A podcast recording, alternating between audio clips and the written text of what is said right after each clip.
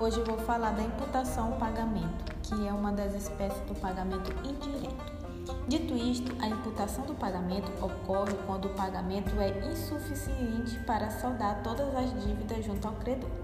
Quando isso acontece, a pessoa obrigada por dois ou mais débitos da mesma natureza a um só credor tem o direito de indicar qual desses débitos pretende quitar.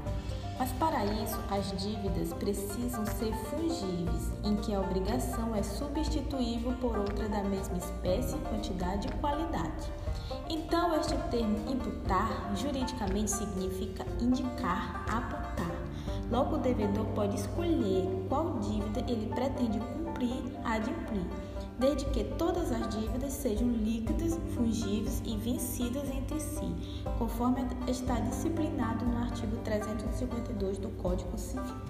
Dessa forma, temos como elementos ou requisitos da imputação a identidade de devedor e de credor, a pluralidade de débitos, que é quando a existência de dois ou mais débitos da mesma natureza, bem como o fato de as dívidas serem líquidas e vencidas, que devem ser certas quanto à existência, determinadas quanto ao valor.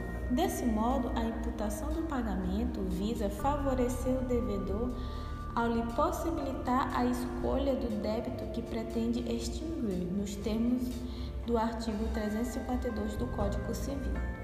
Contudo, como a norma é de natureza privada, é possível constar do instrumento obrigacional que a escolha caberá ao credor, o que inclusive é admitido pelo dispositivo seguinte. Se o devedor não fizer qualquer declaração, transferir-se o direito de escolha ao credor, não podendo o primeiro reclamar, a não ser que haja violência ou dolo do segundo, conforme artigo 353 do Código Civil. Havendo capital e juros, o pagamento imputa-se a primeiro nos juros vencidos e depois no valor capital ou principal, salvo a estipulação em contrário, ou se o credor passar a quitação por conta do capital, como conceitua o artigo 354 do Código Civil. Caso não haja manifestação nem do sujeito passivo nem do sujeito ativo, a imputação será feita pela norma jurídica, conforme regras da imputação legal.